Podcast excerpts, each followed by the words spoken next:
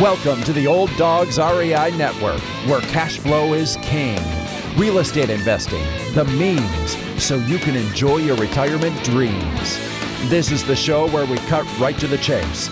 No sales pitch, no long monologues, just simple how to real estate investing advice. So you can earn the passive income you need to enjoy your retirement today. And now, your host and chief old dog, Bill Manassero.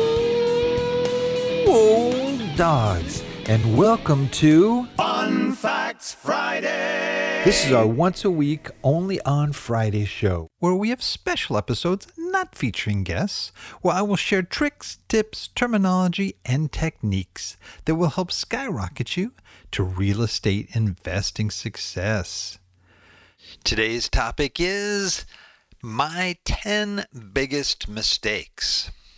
Hey, I hope you guys are doing good out there. Uh, before we get started, I just want to touch base with you as I always do. We are kind of winding down here the end of the year here, and uh, I promised you I'd uh, try to bring in some some good strong content stuff that you can use you can take with you here so i am uh, hoping that uh, this will be one of those shows and uh, you know every real estate investor makes mistakes in fact it's an important part i think of the learning process what's important is what we learn from and do with those mistakes and how they help make us better investors. That's that's the key thing. I, I you know, I'm never going to say, "Hey, I don't make mistakes," because I have made tons of mistakes, and um, the great thing about it is that I've learned from every one of those, and that is what makes us better investors. Right? Is learning from those mistakes and doing it that much better the next time around. So, um, in this episode, I'm you know going to talk about my top 10. I think there's a lot more than 10, but these are sort of the top ones that I uh, I really got sort of the, the best lessons from. So let's take a look at this. Uh, my 10 biggest mistakes. Now, there's a quote that says, Failure is the key to success. Each mistake teaches us something. And that is so true. It's, it's an important lesson learned. And I'd even go one step further and say, Mistakes are a gift. Without them, the learning process can take so much longer. But it's always better when possible to learn from the mistakes of others. That's why I always ask my guests to share their mistakes and lessons they've learned to hopefully save you that personal pain point there. And I know some people kind of feel, well, why emphasizing mistakes here? But I think they get it if they've been a real estate investor for any period of time, they know that there is true value in sharing the mistakes that we make as well as what we've learned for them. In today's podcast, I, am going to share, you know, my own stuff. I'm kind of opening up my my vulnerability here, and I will share my own personal real estate investing mistakes over the last six years, uh, maybe seven there, um, which I think will match some of the mistakes of many of my guests um, that uh, I've interviewed over the years too, and uh, but you know I think more important you know more importantly how can you prevent the same thing from happening to you and and that's one of the reasons why we do this on this show is to help you avoid having to make the same mistakes I made and our guests have made. You know, my guests have shared many different mistakes, all of which have been very helpful to me personally in my real estate investing journey. That's one of the great things about hosting this show is I, I learn a lot from the guests that I have on, and that's an area that I really, really value. I've avoided a lot of potential problems because of my guests that have shared their mistakes. To be sure, there's a lot that can go wrong when you invest in real estate. I mean, you can overpay for a property, you can uh, buy in the wrong area, use the wrong lender or loan product, or overestimate cash flow. There's the list goes on and on. Uh, the list of mistakes is far too long, in fact, to discuss during this podcast alone. But that's why I, I wanted to narrow it down to 10 that I think would be something that you would be able to relate to. So let's go ahead and dig in here. Number one thinking too small. Now, when I look back when I started, I was very, very cautious. In fact, it was like trying to pull teeth to get me to spend any money on real estate at all because I I was you know fearful and I thought, oh man, I can't afford to lose this. This is you know the all I've got. You know, just I was really concerned and. Uh, I uh, started by spending 150,000, eh, actually a little bit more than that. Probably 50 to 60 per property, but about around you know 150 plus of a cash purchase of two Class C single family homes and one Class C duplex um, in Atlanta and in Memphis. The idea here was that uh, I would be able to generate good cash flow. That was always my goal. Then, after a year or two, I managed to borrow against these three properties. Now, keep in mind, I paid cash for them, so they had nothing but equity in them. I borrowed against those three properties um, to get a $100,000 down payment on a 22 unit apartment. And uh, in that, I also took out an additional 50K for rehab and upgrading um, on this 22 unit apartment as part of a value add deal. Now, what I'm saying here is why um, did I think too small? Well, I actually could have just went ahead and used that 150 to just skip buying those other properties and have gone right to buying the multifamily. Now, I found a multifamily property, a 22 unit apartment in Indianapolis for 350,000. Now, it wasn't listed like that initially, it was listed at four, but um, we were able to negotiate the price down. And um, it, one, it, it, generated a lot more cash flow than those three properties did for me. Um, and you know, it, but if I would have just gone straight to those, not only would I've got better cash flow, but there was some amazing equity that took place as I upgraded that apartment and implemented a value add strategy. So instead of waiting the, the two or three years that I had to after buying those other properties, if I would have went right there, I could have not only generated better cash flow, but I could have leveraged that property after two to three years because it had gone up in value because of the value add strategy, and I could have bought a much larger apartment.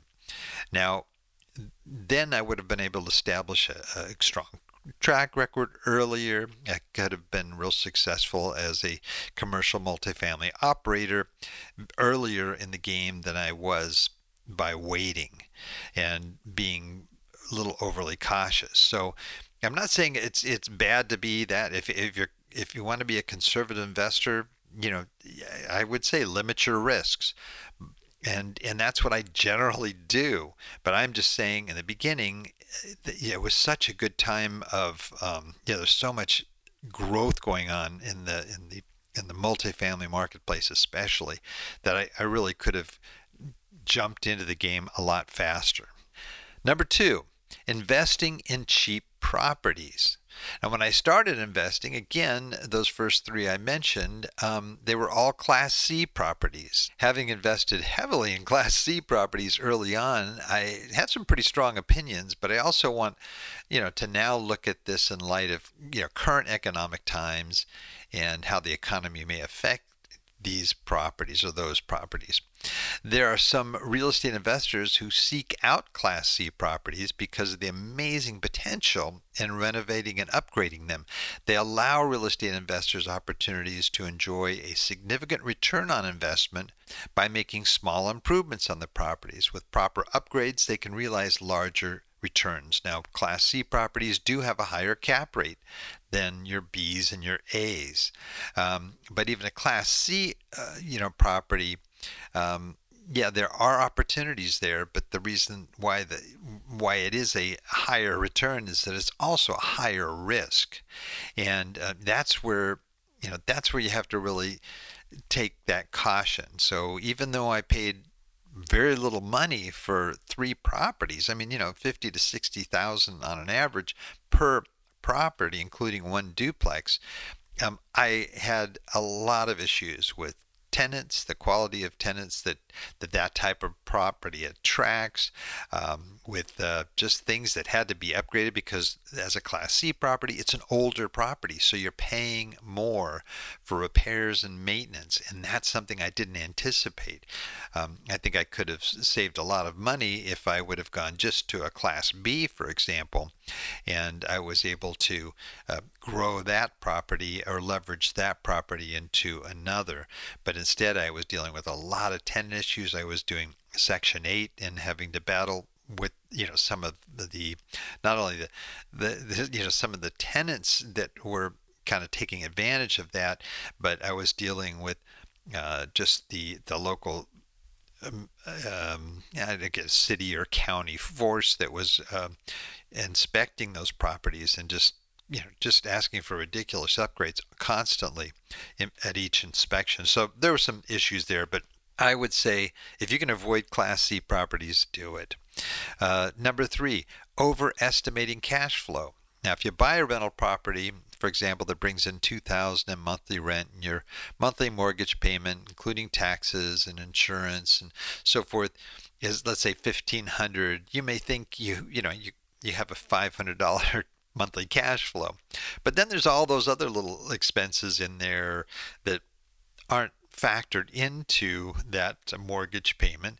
And, uh, you know, there are repairs, there are you know, administrative costs, or are these other things. And begin to realize that with each analysis that you do of a property, you remember, oh, wow, this is something I, I forgot to factor in previously. And uh, so that cash flow gets reduced more and more and more and you realize gee here's something i thought i would make you know at least 400 in and i'm lucky to squeak out 150 so you really have to know your numbers it's really key and uh, cash flow is something that especially as a retired person, you really want to be um, strong and you want to be able to depend upon it. So um, there are a lot, a lot of factors there. Uh, again, that was uh, one of my biggest mistakes is, is just overestimating what I thought my, my cash flow would be. And number four, uh, again, you know, I mentioned this here avoid Class C properties. One of my personal mistakes is that I, I did buy a bunch of Class Cs, and because of that, um, you know, it the attraction was they were cheap. And Class C properties are usually older buildings that have more than 30 years um, uh, with minimum amenities and they're outdated systems and uh, mechanicals you have problems with and so forth. So, um, you know, that's that's a, another one is that I, I, I, should have went in there with the idea of avoiding um, Class C properties. I know I sound like I repeated that, but that was talking about just cheap properties in general. Sometimes we're attracted to cheap properties because, gosh, you know, I could get five of these um, and maybe only get two Class Bs for the same price. But, you know, those Class Bs are probably in the long term going to be more valuable to you in terms of cash flow and appreciation than that Class C. Uh, number five, not venting property managers more carefully. Now, when I first bought my, my first properties I was um, buying turnkey. And so it was a package deal. And I thought, wow, not only do they rehab the property, you know, but they have this built in property manager. And I thought, well, that's great because I'm buying it from these people. They're going to be accountable um, as a property management firm too. Um, but that was not the case. Um, a lot of times, you know, you'll have a, a, a turnkey, I don't say a lot of times, but enough times, you'll have a turnkey provider that will um, will take that property management and, and job it off to somebody else. In other words, these are not their employees. This is just a property manager, maybe in the area that works with them, they're not really responsible. And so I had I went through so many property managers with those turnkeys that it was very very frustrating for me. I didn't know a lot about vetting property managers. In fact, I didn't know anything about property managers, period. And as a result of that, I, I made some poor decisions and I had vacancies that went too long. I had turnovers that took too long. There were just a lot of situations that um, were just were just really really difficult to deal with. So um, again, learn how to vet property managers and and there's a whole we have a whole I mean a lot of podcasts and blog articles about the questions that you should be asking those property managers before you hire them. So uh, that's a you know that's a key one. Number six, not checking out the market better. Now, in the beginning, I was kind of naive. I thought I thought I knew everything. Right? You go in there, what are you know there's just certain things that you have to look at in a market, especially if you're an out-of-state investor like I was. You have to look at things like, you know, what what are the real estate prices doing in that area? Are they going up? Are they declining? Are they stagnant? Um, you know, what are projections um, for uh, the, you know the prices are staying stable because a lot of times prices and rents you know kind of react the same. If it's stagnant, you know, you're going to have rents that aren't going up. You're going to have prices that aren't going up too. Um, things like what is the local job situation, uh, job growth percentages? Are they going up? Down? Uh, are new employees coming to the area? Is the market dependent on a single employer, like a, a large university or something, uh, or an industry? You should be compiling those uh, unemployment stats and trends and get a good feel for what's happening with the with the um, employment situation, and then just look at the overall local economy. Are are businesses closing or moving out of the area? Are commercial real estate values and office occupancy rates increasing? Um, is there a redevelopment plan, you know, by the city or uh, by the county that's going on in there? Does the city have a major growth initiative? You know, things like this that are really critical to investors and um, the value of your property. Number seven, wasting time with the wrong funding source. Uh, again, in the beginning, I was very naive. Uh, you know, I just went with the local bank that was referred to me, maybe by the broker um, or by my property manager, and um, I would waste all this time going through just tons of um, due diligence for their side, that where they're where they're vetting me and. Um, and then after after going through all this, okay, I've already got this property under contract. I'd find out I didn't get the loan, and then I had to go to somebody else, and then uh, you know it was I was afraid it was going to take the same amount of time, so I actually would go to somebody that was a almost like a private money source that cost a lot more, just so that I didn't lose the deal. But it's so critical to when you go into a deal is to know what you have available to you, not only the funds you're going to put into a down payment um, and you're going to use for rehab but uh, you know do you have a, a, a, dependable funding source? You know is it a bank or, or credit union or something that should have been set up in advance? For me that's what i should have had going into these deals. It also gives you leverage too and negotiating too when you've got that pre-approval or at least a very heavy um, um, sort of support there uh, financially uh, number eight, um, not having sufficient operational reserves. Now, this is one I, I, again I didn't suspect that I would need. You should have at least a six month reserve there to back yourself up uh, pending anything that could be happening not only in the economy as a, a you know a, on a sort of a macro basis but on the micro level um, as well. Um, and especially if you're investing in, in properties there are things that can happen you know, that you didn't suspect. And uh, you uh, you know you may not have caught in that inspection or in your preliminary due diligence. And so you've you've got to have that sort of that extra funds in there to be able to not only you know cover your operational like like I said with the I, I didn't think I'd have a problem with the uh, the you know property management. And as a result I, I had all these uh, months of vacancies that I had to deal with. And I, you know, to back that, I had to keep paying the mortgage. So I had to tap into other funds in order to, to, cover the mortgage in those cases. So, really important that you have those reserves and a healthy reserve to back you up uh, on any investment that you would do. Number nine, don't just buy for cash flow. Now, I know I sound like I'm talking against myself here because our motto here is cash flow is king, right? It should be at least for me as a retiree uh, i think it, it should be a key factor. You know you want to be able to know that you've got a steady income that's going to be coming in. As i started to invest more i began to see the advantage of equity too especially during the years that I was investing heavily, um, it was still kind of post recession, and their properties were going up in value. So, about halfway through my investing efforts, I sought to build in that equity factor more, buying properties that had built in equity. So when I signed those escrow papers, I knew I already had equity built into that property and I knew I could leverage that. Uh, in addition, I, I, learned about and sought out emerging markets more.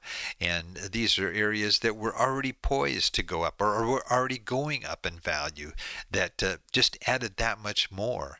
You know, when I came to the end of my six year goal, it was really, you know, the cash flow was great. And I, and I was thankful for the cash flow it was the equity that really gave me what I needed to be able to retire with confidence.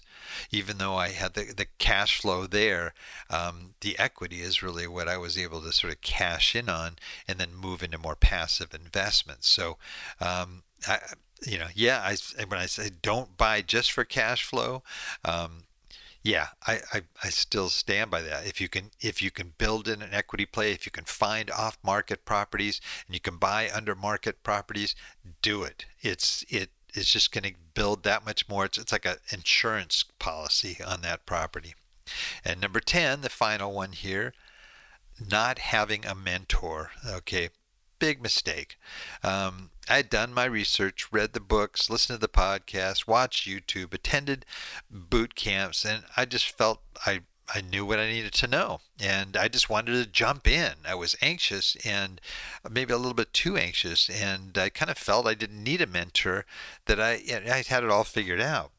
But you know, in reality, I didn't. And uh, looking back, I see most of my mistakes could have been avoided if I had first sought out a good mentor to bounce things off of before I purchased a property.